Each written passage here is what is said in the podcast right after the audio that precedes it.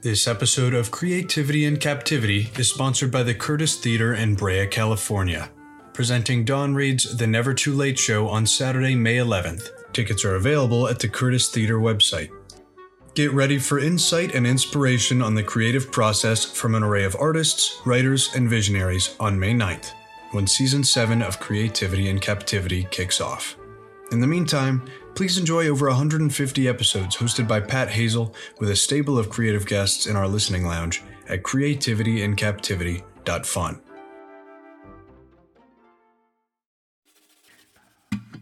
This is Creativity in Captivity. I'm Pat Hazell. Today's guest is a multimedia content producer, an award winning filmmaker, a photo activist, and documentarian. She's a Chinese American actor who lifts and amplifies BIPOC communities and artists. She is the host and executive producer of an arts and entertainment lifestyle series called Backstage Pass with Lia Chang. Coming up is a multi talented personality that shines on both sides of the camera. Stay tuned for Lia Chang. That spark of electricity, a skipping stone that sets you free. You're captive to a mystery, the curse of creativity. La, la, la. Hi, Pat. It's so good to be with you. Thank you. It's hard to capture a person with as many interests and talents as you have. It keeps life interesting. I bet it does. In your talent wheel, what percentage of you is actor, photographer, documentarian? What is the largest percentage of what you do? I would say I'm 100% storyteller, and it just depends on what medium is going to help me best tell my story. That's the absolute right answer. And because I think of you that way, we met Yeah. and you were a photographer. I was not aware of you being an actor. And that initially was on my Grounded for Life project, I believe, when you were candidly shooting a staged reading we had and captured all kinds of great moments, not just the singing production and backstage things and just interaction between folks. And you have a real eagle eye for catching moments. Tell me what it's like to be an observer through that lens and tell a story, I guess, through photos. Well, I'd have to start at the very beginning in that my father is an amateur photographer and I've been photographed since birth. So throughout my performing arts career, I've always been documenting all of my own work. When I was working in the Downtown Experimental Theater, I was documenting all of my colleagues and contemporaries as well when I decided to add the photography hyphen it, it was because in as much as I like certain aspects of my acting life and certain aspects of my fashion life, I didn't like the lack of control that we had as artists. And I didn't feel that we as artists of color were properly represented in the mainstream media. And I knew that I could really make a difference from behind my camera. And I'm completely self taught.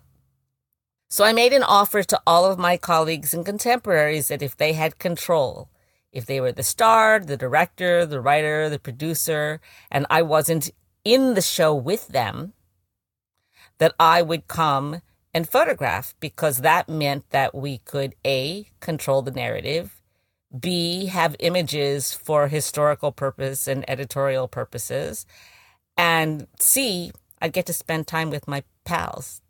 So that's how I honed my craft.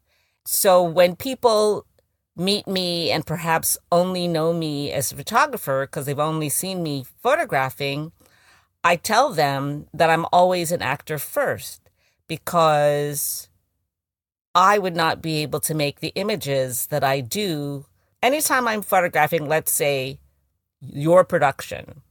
I'm photographing it as if I was one of the actors or the writer or the director or the producer. So my vision is through many people's eyes and many times the kinds of moments that I'm capturing it's the passion, it's the beauty, it's the artistry, it's the talent, it's the heartbeat of the artist. And that's why people allow me in. It's very intimate.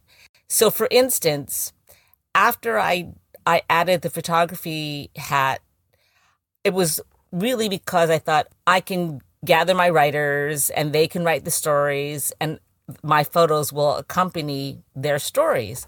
But then I realized that they didn't have the intimate access that I had. So I went about getting all these journalism fellowships to write my own stories, to accompany my own photographs. And, and actually, while I was in that downtown experimental theater mode of acting, photographing, I was also shooting video as well. So I actually was shooting video before I was shooting stills in that capacity. And all of my colleagues, who are some pretty big stars today, all of my colleagues wanted me to edit videos for them. And those were the days of editing on prosumer VCRs. So that got a little tiresome. I would perfect my filmic eye behind a still camera until technology caught up with me. and that was a big thing. Mm. That's an interesting moment because you were looking at composition, you were capturing relationship, you were doing the storytelling in what we would consider to be single panel at that point, but you weren't out from behind the lens and you were still present at the events. And that was 1993. So we've come a long way. That's really what led to my television show. And the television show is called Backstage Pass with Lia Chang. And this is a culmination of your having taken photographs and video and learning to write stories. And now you are executive producing and hosting this show where you're amplifying voices. Tell us a little bit about what people can see on any episode. It's been a lifelong dream of mine since high school. When I first came to New York at 17 for a modeling convention and decided to stay, I went to the library and I looked up all the things that I was interested in, realized that if I wanted to be in television, which at the time Connie Chung was the only person on air that looked like me, that I should have stayed in my smaller market where I could actually get hands on experience in a studio. So I didn't pursue my broadcast life, although I did go to college and major in communications and things like that. Instead, I pursued my acting life in film, TV, and theater. But in 2013, I was being interviewed at the Manhattan Neighborhood Network on an interview show for something that I was going to be appearing at the National Black Theater Festival in. And I discovered that at the Manhattan Neighborhood Network, at that time in 2013, it was all state of the art equipment and that you could take production classes, editing classes, all for free. And you could become a producer and make all your own content. So I took every single class under the sun. But at that time, it was very proprietary. You had to be a Manhattan resident. Everybody who was on your crew had to have gone through the same system. And I couldn't bring in any outside content creators. Instead, I found a producing partner and we made our own films and we became award winning filmmakers. But I always wanted to produce my own content in that capacity.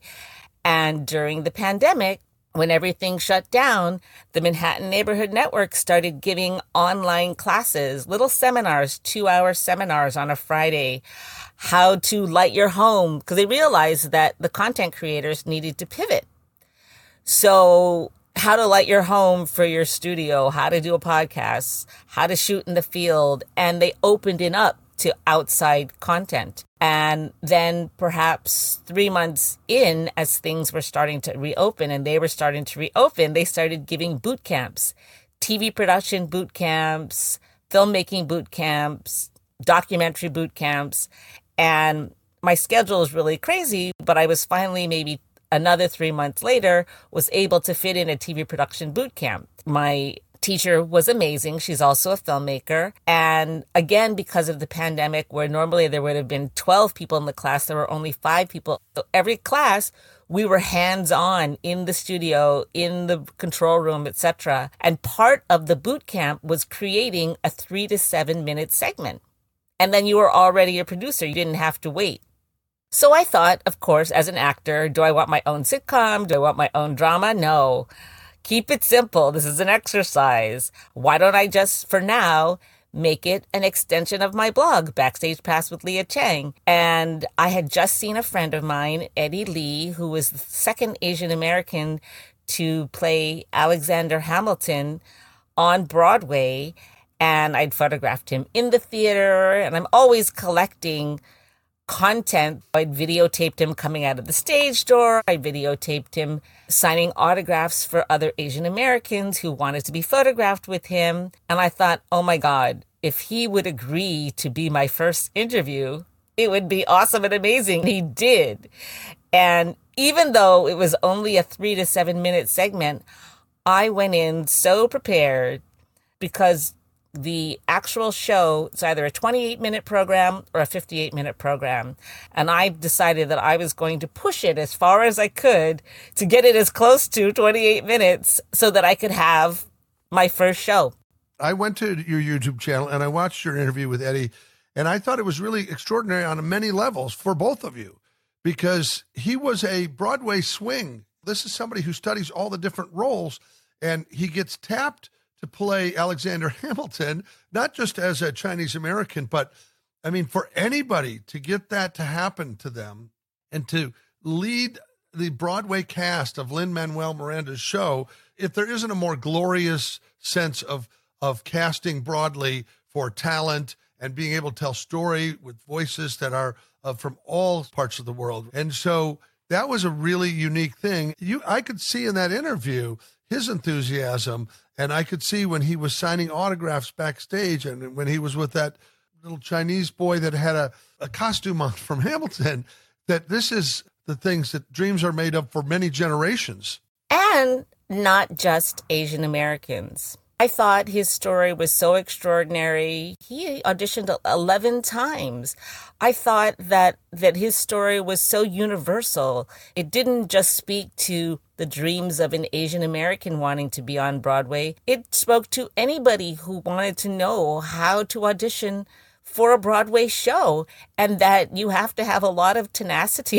you, you can have all the talent in the world, but you have to have a lot of tenacity to really stick to it. And especially the story with his mom. Eddie went on to go be in K pop, and I got to meet his mom after one of the performances. She was so sweet. She actually said to him, I saw this interview. It's the best one I've ever seen of you. And it was our interview together. And then he looked at me and said, as if she didn't know that it was, as if I hadn't done it. but that, that was, that was a real compliment. Yeah. Coming from a mom who knows his son best and also a Chinese American mom. It's not that they don't want their children to be any kind of artists. They're afraid they won't be able to support themselves. So her acceptance on so many levels, it was, uh, I just thought his, his was the story that I wanted to put forth. Well, and you did a great job because, as you said, he went from an open call, which means you're essentially not represented by an agent, to go through a year's worth of all of those auditions. And then subsequently, you're waiting all the time in between. They're just sort of wondering if they're going to beef up their cast, and sometimes they're looking for new roles. The hardest part, and you can speak to this as an actor, but the hardest part in the early stages of your career are dealing with the times you don't get something. Even though they're looking at hundreds of people or thousands of people, you always think, I didn't do something. I didn't bring something to the party. Actually, I don't look at it like that. I look at it as an actor. Your job is to audition and have the most fun and then go home and forget about it and move on to the next beat. And let me tell you, you asked me at the question at the beginning, you asked me a question about all the things that I do. If I were only an actor, I might be that person. But because I have so many different things going on in my life, different worlds, and the thing I love the most is bringing all of my worlds together. I will say it's very, very hard for an actor only not to look like I didn't get that. Oftentimes that affects how you go to an audition. Yeah. You need it. You're so desperate that I need to get this part that you actually aren't focused on the audition. You're focused on getting the win. But I do believe that every audition is a, is the job you do, and it does lead to other things because those casting directors, if you're good, if you do a good job, but you're not right, they're looking for you for the next one. If there's a casting person and not an open call, the casting person has called you in because they want you to get the job. they, they don't want to waste your time. They don't want to waste their time. Yeah. They actually want you to get the job. So I, I've spoken to several people, because certainly I have many colleagues who are actors, friends. And many of the more successful people were the people who changed their mindset, who realized that it, if you only went in going, I need this, I want this, I have to have this, as opposed to how is this enriching my life and what am I learning from it? What is it going, where is it going to take me next? I came to New York. I was modeling. I was one of the top petite runway models in the tri state area. And I was Liz Claiborne's inaugural showroom model for many years. That was my survival job, if you will. And then I would go and do acting in film, television, and theater. But I just never looked at it that way.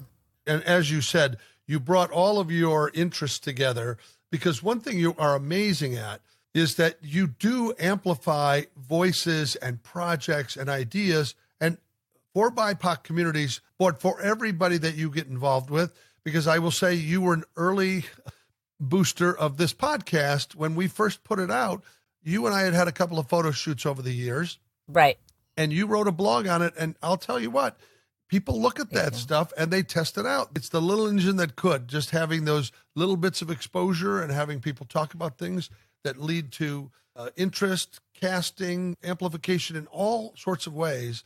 And I know that there's been many a time that you've drawn my eye to a story I would not have noticed if I didn't see it in your blog and see awards being given or something that I, oh, I, I should look that up. And so I feel like that's something that you're really extraordinary at. I consider you to be a lighthouse as well as everything else because you do. You shine a light on oh that's a that's a good one. I'm gonna take that. Well i'm not saying that you're always looking for people in distress floating in the sea but i am saying that you do know how to shine a light on something that's worth looking at. Well i'd love to give you a really wonderful example of that that i got to do for the manhattan neighborhood network one of my episodes for the lunar new year wasn't uploaded properly. And when I talked to the programmer, she we talked about how much Lunar New Year content there had been. Then they also told me that they often have special themed shows. And I said, Oh, you mean because at that point it was February, you mean like Black History Month? She goes, Yes, we're going to have a special celebrating Black women in the arts.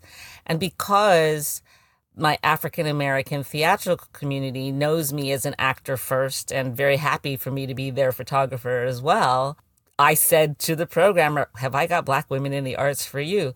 So that episode included gospel four time Grammy winner Twinkie Clark in concert at Town Hall. It had Tony Award winning actor LaChanze, who is also a producer um, receiving award from the Broadway Inspirational Voices. It had the Billie Holiday Theater celebrating 50 years. You had Sharon D. Clark and Wendell Pierce, who were recently in Death of a Salesman with Andre de Shields, getting their Sardi's portraits. It had Lillias White, who is currently playing Mrs. Hermes in Hadestown, getting her Sardi's portrait. So it was really an extraordinary, what a what a wonderful way for me to be able to put all my favorite people in one episode. I didn't I don't have to be African American to do a special on black women in the arts. They're all my friends, colleagues. And that's what I really look at because remember when I made this decision to add the hyphenate and to purposely concentrate on my colleagues, it wasn't talent has no color boundaries. Yes, we have been underrepresented, and that's why there is a particular focus on Asian Americans or African Americans or Latinx, etc. However, you really just have to be in my world. You are in my world, which is why you got all the coverage that you got because I saw your show. I liked your show. I like you. I like what you do. I am grateful for it, but I will say that you are very mindful of the BIPOC community and things like this year's Oscars in 2023. we saw, we saw. How do you feel about it? How do you feel about it? I wept. Honestly, every time each one of them kept winning at all the different award shows. I kept crying. Certainly, Ki, Ke Quan, crying, crying, crying. He's crying at everything. We're all crying. Yes. His speech was great too. His speech was I, so. I'd say it's about it's about goddamn time That's what I have to say. Everything Everywhere All at Once brought a lot of winners in that particular film, as well as in some other some other folks. there were two Indians. So you had the song. Yeah, for RRR. Did you see that movie? no. Okay, it is. It's action, crazy, fun. It's, it's an Indian film that is pushes the envelopes of all kinds of production, and it's just like popular fare. But I I found myself delayed in seeing it. My son Tucker's quite a uh, advocate of films and watches all kinds of things, and he's like, "Dad, you got to watch this movie." And I and I waited, and I waited a little too long to join the party. When I did, I, it was just a thrill ride. It's unfortunate that it only got a best song, Right. but so many times a specific in that case daniel kwan being a writer director producer many awards are garnished by the same film Right. and those are the same people that are casting and supporting michelle and you know the various people who won and it would be great if it were more across the medium as opposed to surges of one film at a time Well, well, let's take that back a minute. Everything Everywhere All at Once won seven Oscars. Then you had two Indian or South Asian because True. you had the documentary category.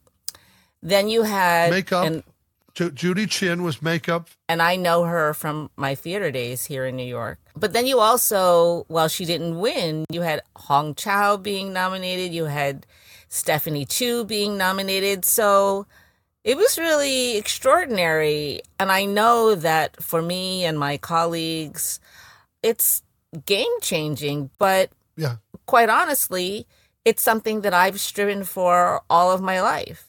I grew up in San Francisco, and when I tell people who visit New York that I grew up in San Francisco, they say, Oh, I love San Francisco. It's my favorite city. Well, it's very provincial. And when I grew up there, even though for me, I feel that it's like the most Asian American of all cities, I didn't see myself at the library.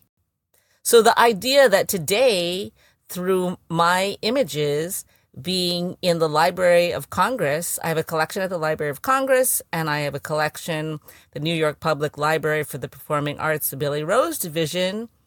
Future generations now and future generations don't have to worry about not being represented. That is the whole reason why I do this part of my work that I do. Well, I applaud you for it. And I, I guess I would say out loud that we have to be careful that progress does not lead to complacency by people who say, oh, since you have something there, I don't have to do it. Now we have to put our foot on the gas pedal to have more people doing it. I guess that's what I was saying about the leadership of films is that in a year that Ang Lee wins, he's a big supporter and caster in that area. As as we just talked about Lin Manuel Miranda, the work he does is work for everyone, and that work is leading to because not only is there a Broadway cast, there are touring casts, and there this is like the number one Right. Ticket to get in touring theater, and certainly a job that many people can go from one cast to another and make a living for a change.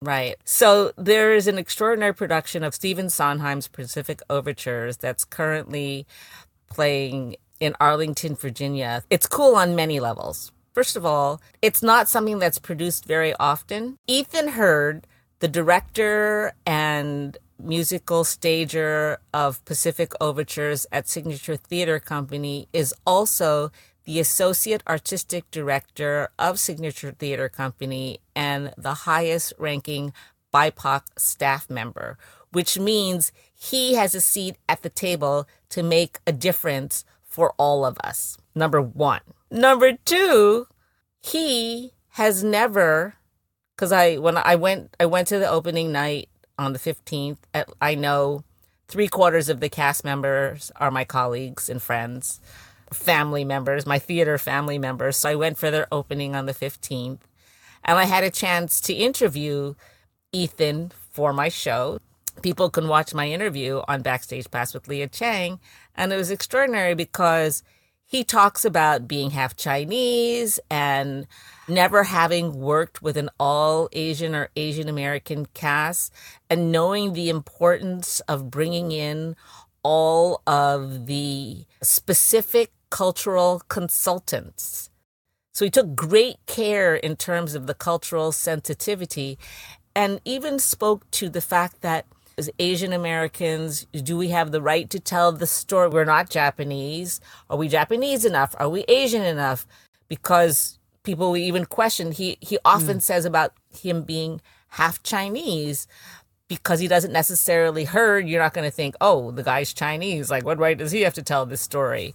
And those are the kinds of conversations that they had in the room. And the cast was so appreciative the person who is portraying the reciter is a dear friend and collaborator of mine, Jason Ma. He did 20, 20 years ago a production of Pacific Overtures. I asked him, what was it like to do it then to now? And one of the things he said is that the humanity of all of the actors really shines through. And I think that's a thing that we have to continue to do, even to the point of my show when I spoke to the programmers, should it be a monthly show, a bi monthly show, a weekly program? And initially they said, you should, it should be a, a monthly program because otherwise it's a lot of stress to produce a 28 minute show every week. And I don't discount that. It's, it is a lot of work. However, I thought about the fact that I had just created an extraordinary platform for all of us to be seen in all of our beauty, talent, and colors.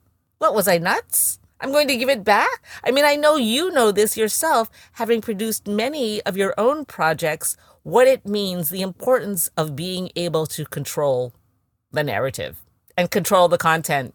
In my case, it's it's slightly different. I'm Croatian and I don't know enough about my heritage to be amplifying Croatia. So to be fair, but I will say this. I am an underdog in the comedy community in the stuff is generally Midwestern. It's kind of breadbasket. It is built around human foibles and the human condition. Right. it's not sexy HBO content. So I actually have to take it to the people. I have to go to these little jewel box theaters around the country and I got to win them over one audience at a time. It is dedication. And this podcast is a tribute to it. This is not about money. This is about once a week giving a gift back to everybody who I wish had access to the kind of creative mentors and the collaborators, the worlds that you see through the eyes of your camera or on stage as an actor or touring the country. It's a unique lens we see the world through. And any little piece of advice that a kid in Topeka at a coffee shop that listens to a podcast that can make it a little bit easier for them to me is is worth shining a light on, as I say. So it's dedication. I absolutely agree. And also, it's not just, for me, it's not just about in the arts because I actually, while I was supporting myself from my early days, not really getting to go to school as much as I wanted to because I was busy keeping the roof over my head. I really wanted to take an Asian American studies class. And instead, I found myself documenting all of Asian American study and having that history. And so, one of my most favorite stories is, which has nothing to do with the arts, is my Chinese American astronauts. So it was a month after my mother died, and I certainly was not in a headspace to be photographing or photographing at a party or being out in public or being social. And one of my clients, Margaret Fung, who is the executive director of the Asian American Legal Defense and Education Fund, invited me to a dinner put on by A Magazine that was celebrating the most notable Asian Americans. And I probably knew at least 75% of the people in the room. But initially, I said to Margaret, I don't really want to go. She goes, You wouldn't, don't work, don't bring your camera, just come in, just have dinner. And I ended up sitting next to Edward Tsang Lu, who is a Chinese American astronaut and we sat and we had a good time and we ate we shared each other's food. And he told me he wasn't even supposed to be at that dinner because he was supposed to be he had just come back from Kyrgyzstan and I I had a series on Asian Pacific Americans in the workforce that was commissioned by the Asian Pacific American Labor Alliance for which my mother was a San Francisco chapter president. So I said to him what would it take for me to come photograph you at work I said, I'm sure there's a lot of red tape. And he said, Well, there is, but I can help you with that red tape. And a month later, I was at NASA photographing him getting into his spacesuit and going into the neutral buoyancy lab, which is the pool the size of two football fields. This was before the International Space Station was built. He had two days of of being in the neutral buoyancy lab. So I just thought on the second day that I would be there going to the the touristy part of NASA. Instead, he introduced me to Leroy Chiao, who is the second Chinese American astronaut to do a spacewalk.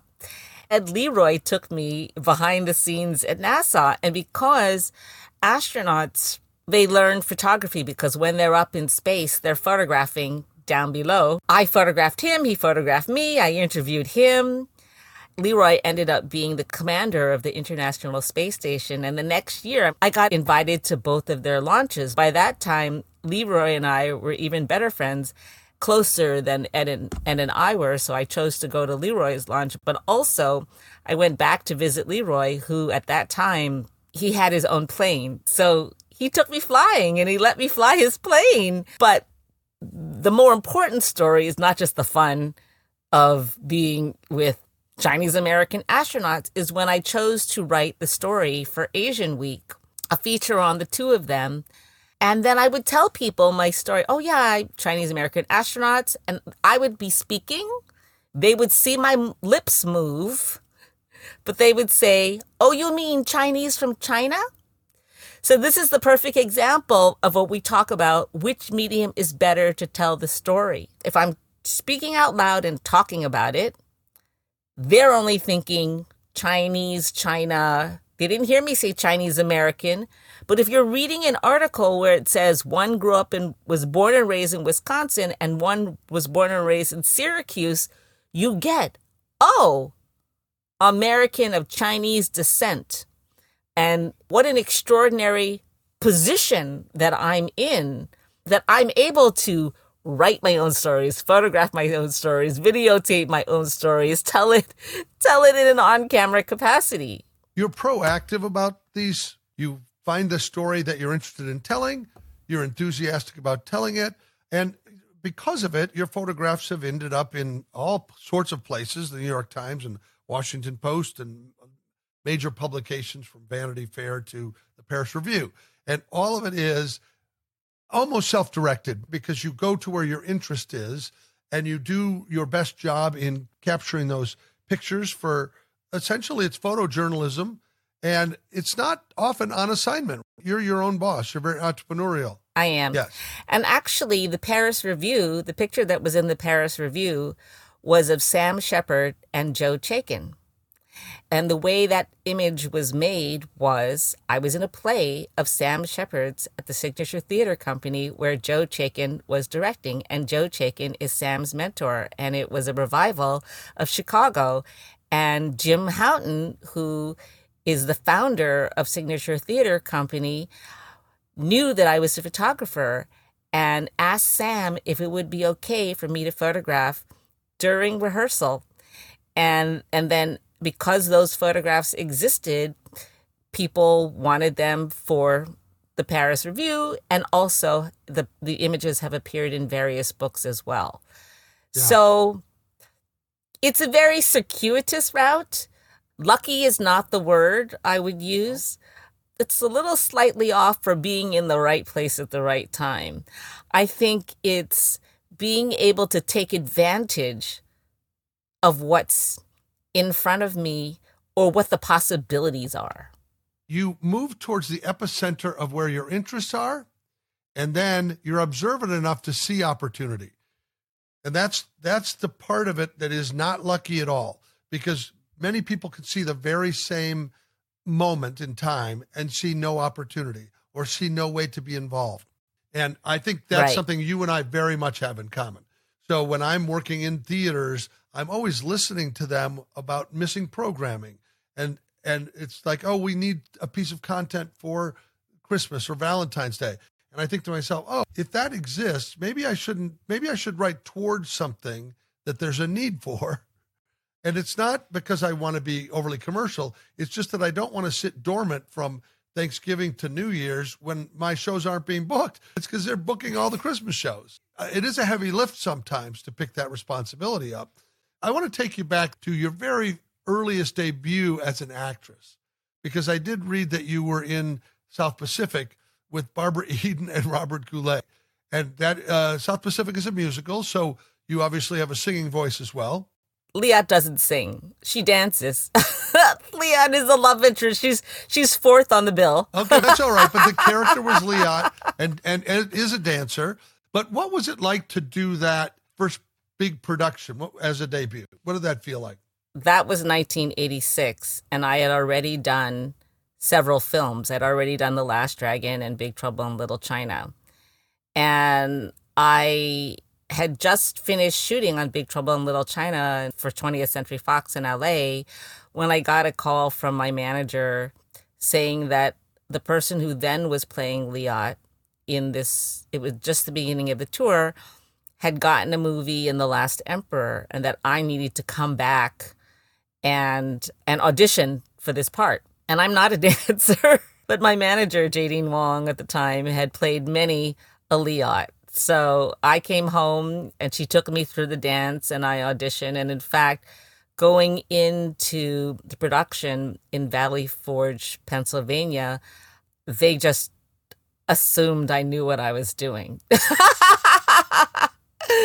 and I made my stage debut in Toronto. And it was just marvelous. It was marvelous because it was Robert Goulet and Barbara Eden. The first place that we played was a 3,000 seat house. This wasn't summer stock. Toronto, Montreal, Pittsburgh, Memphis, and San Antonio, all really big houses. And I was working, my my lieutenant cable was David Carroll. Armelia McQueen played my mom. I mean, we're talking about some extraordinary Broadway veterans and and this is who I was surrounded by. So I learned I learned on the job, if you will. And every year, Robert Goulet and his wife Vera would send out Christmas cards. And my grandfather lives in Las Vegas. So every year I would go to see my grandfather. I would also go oh, visit cool. Robert. Yes. Bob. Bob. So yeah, it was it was the best way to make my stage debut. I like that. Now here on the other side of your career, you have been recognized by the Prospect Theater Company with the Prospect Muse Award. You're the recipient of this award last year for your advocacy and your photography. And tell me about receiving that Prospect Muse Award, how much that meant to you. It meant everything in a bag of chips. it was very funny because the person who told me that I was initially going to be honored, I had just, it was Jason, Jason Ma, who's currently in Pacific Overtures he happens to be on the board of Prospect. And I had been having dinner with him the day before and went to see a, a theater production, a show by Duncan Sheik. And, and then the next day he started texting me and saying, Prospect wants to do something with you, but it has nothing to do with your photography per se. And I said, Well, what is it? And he goes, They want to honor you. And I, again, I just wept. I said, What? he goes, Yeah, they want to honor you. It's extraordinary on several levels. The first is that for a theater company that is not Asian American, a theater company that has been around for 30 years, that develops new musicals to want to honor me, it's a really big deal. It's a really, really big deal. I was being honored alongside Kenita Miller and Leonard Maslin who is a producer. But it was kind of crazy because essentially I'm in a room with all of the people that I photograph, and I'm not the one taking pictures. So, very gratefully, my sister Marissa Chang Flores is a professional photographer, and my other sister Tammy Chang, she came and ran the video, so I could be comfortable in the knowledge that I I that it would get properly documented. Additionally, I asked Tony Award winning actor Andre de Shields, actor and activist, who I have been collaborating with since 1993 as his personal archival photographer and as director of social media, I asked him to present to me.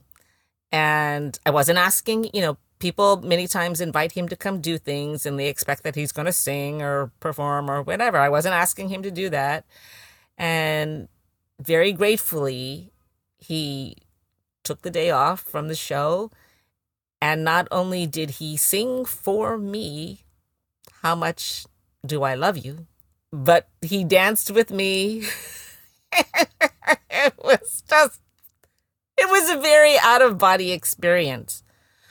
But I was so grateful to receive the award and to be acknowledged for essentially my life's work and to be able to bring attention to all of these wonderful artists. Jason Ma in addition to being an actor, is also an award winning composer, lyricist of a musical called Gold Mountain, which is based on when the Chinese were helping to build the railroad. I've been the archival photographer for them for that production since 2012 and it was definitely a musical that had gone through prospect in, in terms of being developed and it had its first fully realized production produced by the Utah Shakespeare Festival in 2021.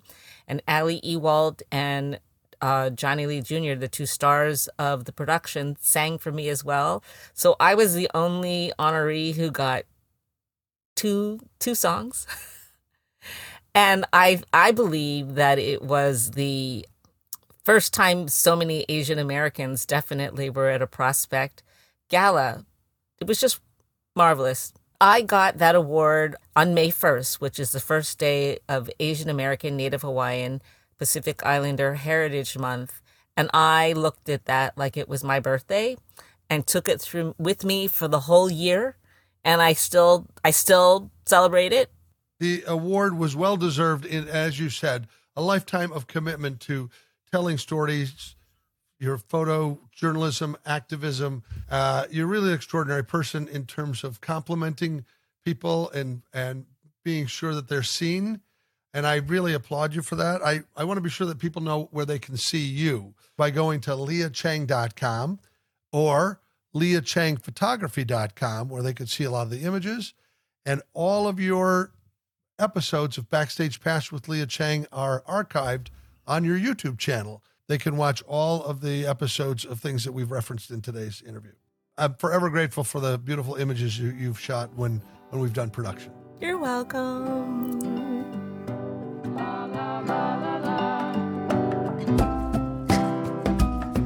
Thanks for joining us today. Take a moment to subscribe, and we will hold your seat for more creative conversation and a weekly spark of inspiration. Our show is produced by Sweetwood Creative with sound editing lovingly provided by Delilah Lovejoy. Our original music theme was written and sung by Maya Sharp, with additional production support and sanity provided by Tony Deo, Tucker Hazell, and Diane Johansson. Please feel free to share your input or dash off a review on social media to help grow our creative community. You can find us on Instagram at Pat Hazell with two L's, or visit our website at creativityincaptivity.fun. You heard that right, it's dot .fun because dot .com is just too .common and dot .fun is so much more fun. Ciao for now. Staring at an empty page, stepping on a ghostlit stage, a circus of uncertainty. Your call to creativity. La la la la la. La la la.